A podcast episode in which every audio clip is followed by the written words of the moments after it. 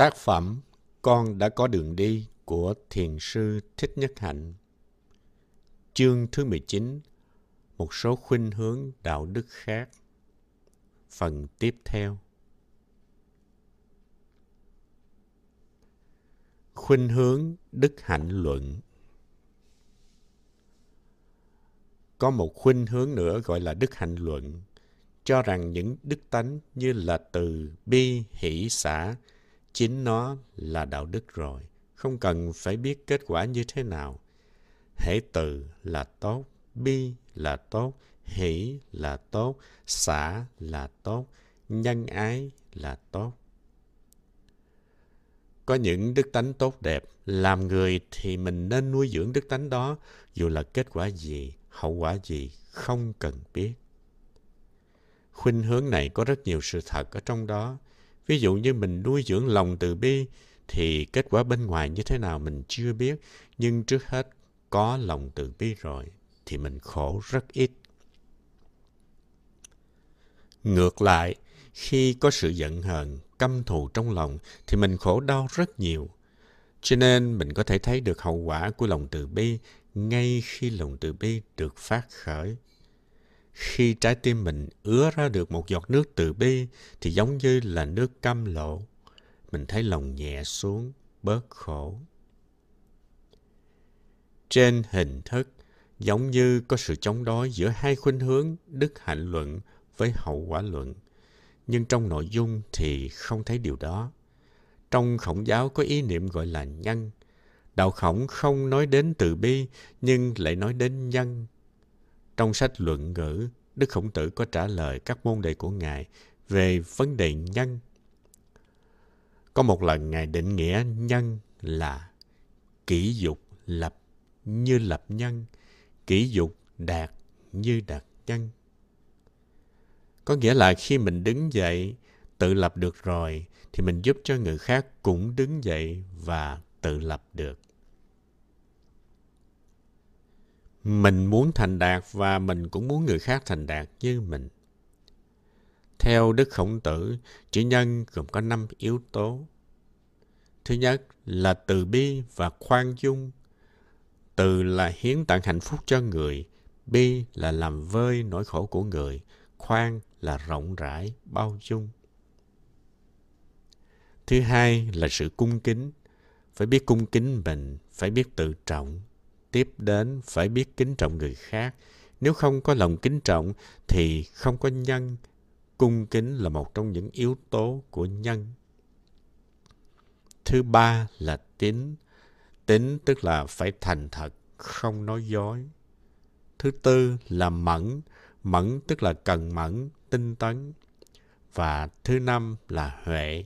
Huệ là thi ân bố đức, tức là phân phát ân đức cho những người khác giúp đỡ gia ơn cho người ta. Ngoài ra, có một nguyên tắc đạo đức của khổng tử mà trên thế giới bây giờ ai cũng biết đến, đó là kỹ sở bất dục, vật thi ư nhân. Cái mà mình không muốn thì đừng làm cho người khác. Ví dụ mình không muốn đau đớn thì đừng có làm cho người khác đau đớn mình không muốn tuổi hổ thì đừng làm cho người khác tuổi hổ. Mình không muốn bị đói thì đừng làm cho người khác đói. Đó là nguyên tắc đạo đức của khổng giáo mà tây phương bây giờ gọi là the gold rules, nguyên tắc vàng. Nhưng trong ánh sáng của đạo bụt, ta phải hiểu rõ về chữ dục, muốn này. Ví dụ như có một em bé bị bệnh phải uống thuốc. Em bé không muốn uống thuốc nhưng bà mẹ vẫn ép em bé uống vì biết rằng uống thuốc sẽ tốt cho em bé. Có nhiều người họ biết rằng giữ giới, không uống rượu, không sử dụng ma túy, không tài dâm là tốt, nhưng họ vẫn không muốn giữ giới. Thành ra vấn đề dục này là một cái cần phải xét lại. Mình đã hiểu câu này đến đâu rồi? Bất cứ một công thức nào, một lợi ích nào cũng chỉ có một giá trị tương đối nào đó thôi có khai thì có giá. Thuyết mệnh lệnh của Thượng Đế Tuy là người sáng tạo ra danh từ hậu quả luận, nhưng Elizabeth Ancombe lại chống cái khuynh hướng hậu quả luận mà theo chủ thuyết mệnh lệnh của Thượng Đế. Nghĩa là những cái gì tốt, những cái gì lành là do Thượng Đế phán ra thì mình chỉ cần theo thôi, rất là khỏe. Hậu quả luận là phải lý luận, còn cái thuyết gọi là mệnh lệnh của Thượng Đế thì rất dễ theo. Chúa nói như thế nào, mình cứ làm theo như thế đó, khỏi phải tự quyết định làm chi cho mệt. Chúa nói tốt có nghĩa là tốt, Chúa nói hay nghĩa là nó hay, mình chỉ đi theo thôi. Đó là quan điểm của thuyết mệnh lệnh của Thượng Đế. Trong đạo Bụt cũng có một phần tương tự. Khi nghiên cứu về tứ diệu đế, chúng ta thấy có sự thật thứ nhất là khổ và sự thật thứ hai là tập. Tức là những nguyên nhân đưa tới cái khổ. Tập đế đưa tới khổ đế, đây cũng là một loại hậu quả luận. Nếu không muốn kết quả như thế này thì đừng làm như thế kia. Không muốn gặt bão thì đừng có gieo gió. Diệu đế thứ ba là diệt, tức là khổ được chấm dứt. Nó cũng có nghĩa là lạc, vì khổ đau bị tiêu diệt, tức là an lạc có mặt. Và muốn diệt khổ đắc lạc thì phải có con đường, tức là đạo. Vì vậy cho nên muốn có lạc và diệt khổ thì phải đi theo đạo. Đây chính là cái nhân đưa tới cái quả, rất giống với hậu quả luận. Bất cứ một cái gì có thể diệt được khổ, có thể đem lại an lạc là tốt. Bất cứ một cái gì mà mình không làm để tránh những hậu quả xấu thì là đúng. Mới nhìn qua, ta thấy rằng tứ diệu đế là một hình thái của hậu quả luận, phải không? Gieo đậu thì được đậu, gieo cà thì được cà. Cái đó là lý nhân quả thôi, có gì đâu. Nó là một loại hậu quả luận. Nhưng chúng ta để đi sâu hơn để hiểu được tứ diệu đế. Chúng ta đã nhìn tứ diệu đế bằng con mắt tương tức. Thấy cái khổ và cái lạc liên hệ mật thiết với nhau. Không có khổ thì không có lạc. Vì vậy cho nên cái khổ đóng vai trò nào đó để chế tác ra cái lạc cũng như là sau những ngày mất điện, mất nước, chúng ta đã reo mừng sung sướng khi có điện, có nước trở lại. Nên khi quán chiếu thì thấy rằng cái lạc được làm bằng những yếu tố không phải lạc. Sen được làm bằng những yếu tố không phải là sen.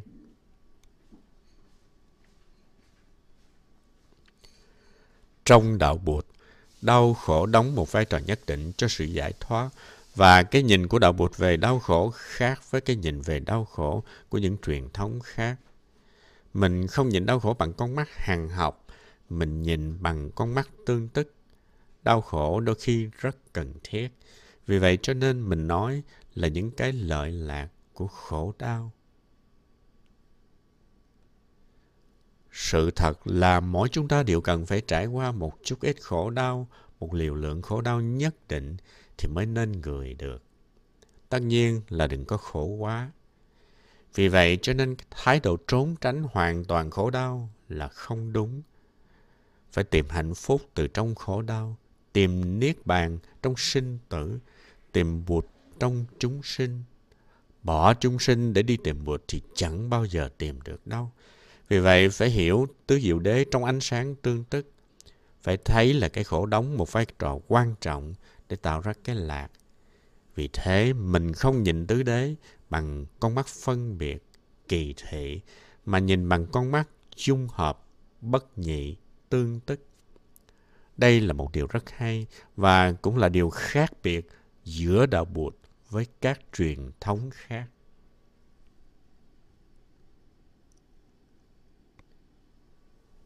Thuyết luật tự nhiên trong giáo hội công giáo, thuyết mệnh lệnh của Thượng Đế được coi là quan trọng, nhưng kỳ thực nó không quan trọng bằng thuyết luật lệ của tự nhiên. Tại vì thuyết natural law là thuyết của người Hy Lạp tạo dựng ra cách đây những hơn 2.000 năm. Ngày xưa Aristotle là người khởi xướng ra lý thuyết này. Ông nói bất kỳ cái gì ở trong vũ trụ cũng đều có một công dụng hết – Ví dụ trời sinh ra cái răng để nhai thức ăn, sinh ra cái lưỡi để nếm, sinh ra con mắt để nhìn. Họ nói rằng trong thế giới có những trật tự, có những giá trị, những mục đích. Ví dụ như mưa là để làm cho cây cối mọc lên, mà cây cối mọc lên được để làm gì? Mục đích của cây cối là để cho trâu bò và các loài ăn. Cứ lý luận như vậy thì sẽ đi tới chỗ các loài trâu bò, thu vật ăn để làm gì? Để trở thành thực phẩm của con người. Vậy đó. Khi mới khai thiên lập địa thì làm gì có con người, nhưng đã có mưa, có cây cỏ và loài vật rồi. Con người xuất hiện rất là muộn. Nhưng họ lý luận như vậy. Và người ta tiếp tục lý luận rằng cái răng dùng để nhai thức ăn chứ không dùng vào việc khác. Tình dục là để tạo ra các em bé. Vì vậy tình dục mà không với mục đích tạo ra các em bé thì là tình dục sai. Vì vậy giáo hội công giáo không chấp nhận tình dục của những người đồng tính. Và khi được hỏi, thế con mắt dùng để làm gì? Thì các nhà triết học theo thuyết này trả lời, con mắt dùng để nhìn. Nhưng đâu phải con mắt chỉ dùng để nhìn. Con mắt có thể dùng để biểu lộ tình thương hoặc sự không hài lòng. Vì vậy, con mắt không phải chỉ để nhìn mà còn được sử dụng như một phương tiện truyền thông. Có những nhà triết học chống lại chủ thuyết của giáo hội vì chủ thuyết của giáo hội quá cứng ngắc. Cho nên mình phải trở thành một quan sát viên thực tế, phải quán chiếu, học hỏi thì mới biết hành động nào là đúng, hành động nào là sai. Nếu có được cái nhìn tương tức, cái thấy bất nhị thì mình sẽ mềm dẻo hơn nhiều. Theo chủ trương của giáo hội, ban đầu, theo mệnh lệnh của Thượng Đế là không có quyền sát hại bất cứ một sinh mạng nào, không được nhân danh bất cứ một cái gì để có thể giết hại. Vì vậy cho nên chuyện phá thai, kiểm soát sinh nở là cái chuyện rất là cấm kỵ. Giáo hội cũng kịch liệt chống đối việc giúp người khác chết một cách nhẹ nhàng, không đau đớn. Có những người nằm liệt trên giường, ngày đêm thân tâm đau đớn. Những người ấy rất muốn được tiêm một liều thuốc để có thể ra đi một cách nhẹ nhàng. Nhưng giáo hội không cho. Thế nhưng giáo hội công giáo lại mở cửa cho phép án tử hình và đồng ý cho người ta đi đánh giặc một cách rất là cứng rắn. Đó là những vấn đề rất lớn của đạo đức học. Đạo đức học thuyết minh Siêu đạo đức học là một môn triết học rất quan trọng hiện giờ, tại vì nó có thể làm nền tảng cho các ngành đạo đức học khác. Chúng ta có một ngành đạo đức học gọi là đạo đức học thuyết minh hay đạo đức học miêu tả. Phận sự của ngành triết học này là miêu tả thôi, nghĩa là chỉ nhận xét, nghiên cứu và nói ra quan điểm về thiện ác, miêu tả về những nền đạo đức có mặt trong xã hội này, xã hội kia để cho chúng ta thấy được sự thật thôi, chứ không khuyên rằng người ta nên làm cái này hay không nên làm cái kia. Ví dụ như nói về chế độ nô lệ ở Trung Quốc ngày xưa như thế nào, người ta làm đầy tớ ra sao? Ở Tây Phương người ta buôn bán nô lệ như thế nào? Và ở thế kỷ nọ, thế kỷ kia, người ta đối xử với những người nô lệ ra sao? Rồi qua những biến động xã hội, người ta thay đổi quan niệm và giải phóng cho những người nô lệ như thế nào? Đó là thuộc về phạm vi của đạo đức học miêu tả. Rất là có lợi. Hoặc ví dụ như là diễn tả cách hành xử trong gia đình, cha mẹ với con cái, mẹ chồng với nàng dâu, cách thức cưới hỏi trong mỗi xã hội, vân vân. Tóm lại là họ nghiên cứu về tất cả các nền đạo đức trên thế giới và diễn tả lại cho người ta hiểu.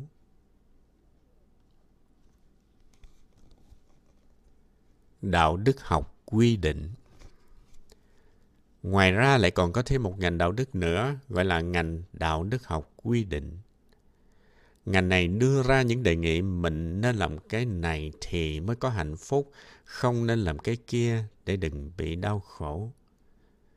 Như bà bác sĩ kê cho bệnh nhân một to thuốc rồi dặn uống thuốc này thì phải kiêng, không ăn đồ cay, đồ nóng thì mới nhanh lành bệnh. Đó gọi là prescriptive, tức là quy định, chỉ định. Mười lời răng của Chúa bên cơ đốc cũng thuộc về đạo đức học quy định. Và năm giới của đạo Bụt cũng thuộc về đạo đức học quy định. Chúng ta đã sử dụng danh từ gọi là đạo đức học tiêu chuẩn. Mười giới bên cơ đốc và năm giới của đạo Bụt cũng thuộc đạo đức học tiêu chuẩn.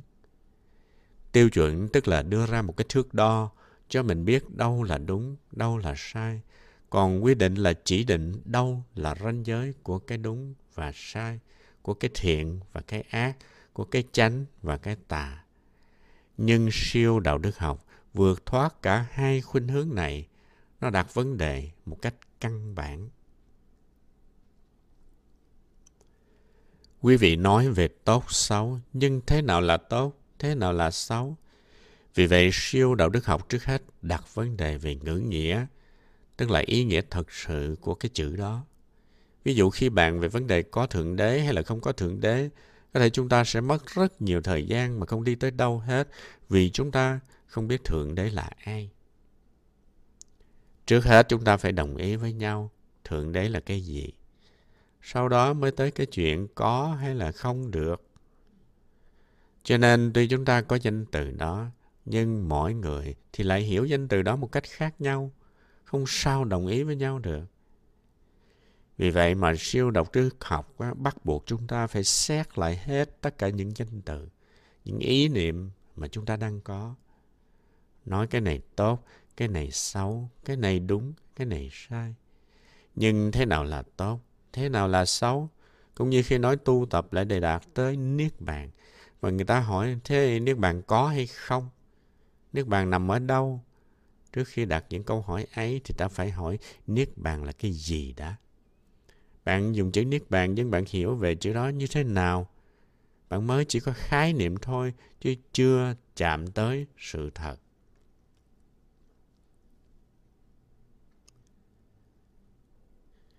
Biệt nghiệp và cộng nghiệp Trong đạo Bụt có luật gọi là biệt nghiệp và cộng nghiệp. Cái gì cũng có hai mặt chung và riêng. Ví dụ mặt trời là của chung tất cả muôn loài, nhưng có nơi thì có nhiều ánh nắng mặt trời, có nơi lại ít hơn. Mỗi trung tâm tu tập là một cộng nghiệp, trong đó mỗi người có mức độ an lạc khác nhau thì gọi là biệt nghiệp. Ở trong cái riêng có cái chung. Người kia có đau khổ thì khổ đau của họ cũng có một chút ít dính líu tới mình. Nếu trước đây mình làm công việc Bồ Tát khá hơn thì chưa chắc bây giờ họ đã khổ nhiều như vậy. Tại vì lâu nay mình cứ lo cho bản thân nhiều hơn lo cho họ, cho nên họ không có đường đi, họ rơi vào nẻo khổ, trách họ hoàn toàn cũng không được. Cố nhiên là họ đi trên con đường lầm mê thì họ khổ đã đành rồi. Nhưng trong quá khứ, nếu mình ưu ái đến họ một chút, mình hướng dẫn cho họ một chút, thì bây giờ họ đâu đến nổi như vậy. Vì vậy cho nên trong cái biệt nghiệp của họ cũng có cái cộng nghiệp với mình. Nếu trong đời sống mình để một chút thì giờ, một chút năng lượng can thiệp vào thì họ sẽ bớt khổ hơn. Vì vậy thuyết gọi là báo ứng có thể thay đổi bằng lý tưởng Bồ Tát. Bồ Tát có mặt để làm cho cuộc đời bớt khổ. Đây là buổi giảng cuối cùng của khóa An cư Kiết Đông 2008-2009. Trong 3 tháng qua, chúng ta đã có cơ hội được tìm hiểu những cái thấy của khoa học, cái thấy của các tôn giáo khác và cái thấy của đạo Bụt về một nền đạo đức và tâm linh toàn cầu. Chúng ta cũng đã dành thời gian nghiên cứu, pháp đàm, học hỏi và tu chỉnh lại năm giới cho phù hợp với thời đại. Năm giới mới này chúng ta có thể sử dụng được trong khoảng 20-30 năm. Khi hoàn cảnh xã hội thay đổi thì giới bản sẽ tiếp tục được tu sửa để phù hợp với tình trạng của xã hội hiện thời.